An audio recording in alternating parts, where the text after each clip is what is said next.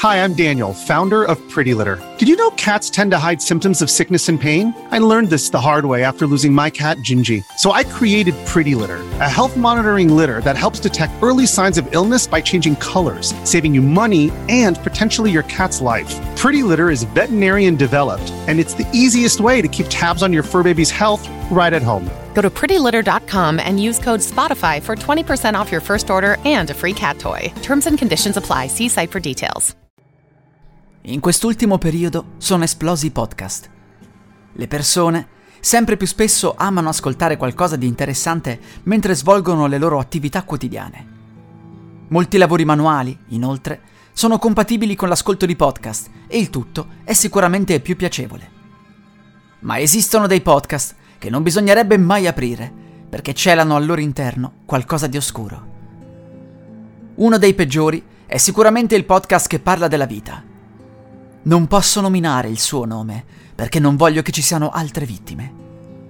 Apparentemente si tratta di un podcast che parla delle varie fasi della vita. Nelle prime puntate si parlava della bellezza dei primi ricordi, dei giochi, del primo impatto con la scuola e la società. Durante le puntate sull'adolescenza, il podcast raggiunse ascolti impressionanti. Tutti si ritrovavano in quelle parole e riascoltare quelle puntate fu un modo per molti di non pensare alle cose negative ma da quel momento in poi il podcast divenne sempre più oscuro. Con il passaggio all'età adulta vennero toccate tematiche quali il primo lavoro, le prime vere delusioni, il problema del denaro. La cura e l'immersione di come si trattavano i problemi fece sprofondare nell'ansia tutti quelli che lo seguivano, inclusi i ragazzini che ancora non avevano provato quelle cose.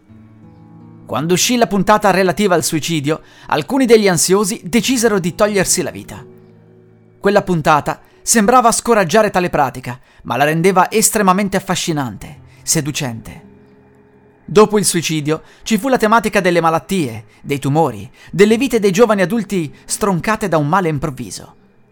Vennero elencati tutta una serie di sintomi su cui fare attenzione, quali tosse, stanchezza, mal di testa.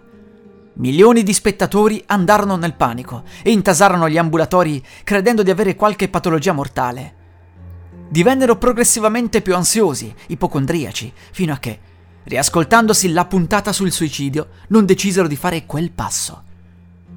Quando vennero pubblicate le puntate relative alla vecchiaia, ci furono ancora più suicidi. Si toccava l'argomento del rimorso e delle malattie senili.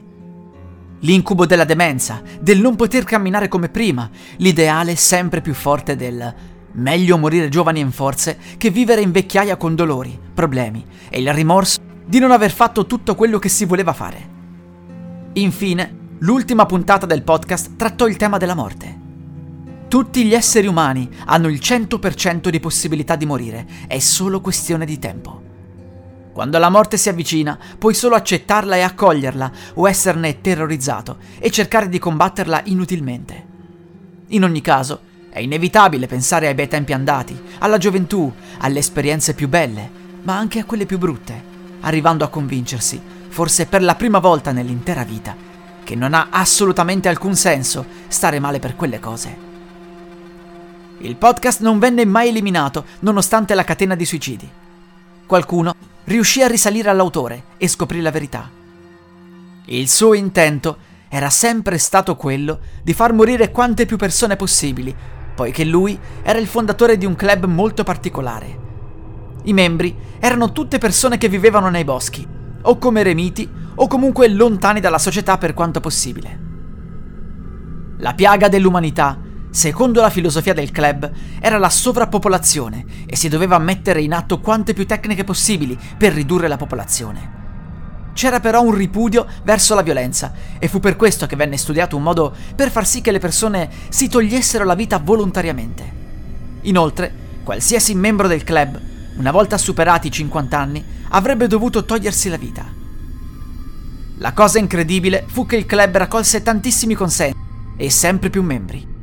Grazie a questo fu possibile realizzare un podcast ben studiato come mezzo di azione. La musica utilizzata è Night of Chaos e Penumbra di Kevin MacLeod Musica in Creative Commons by Attribution 4.0 del sito incompetech.com. E adesso un bel caffè finito.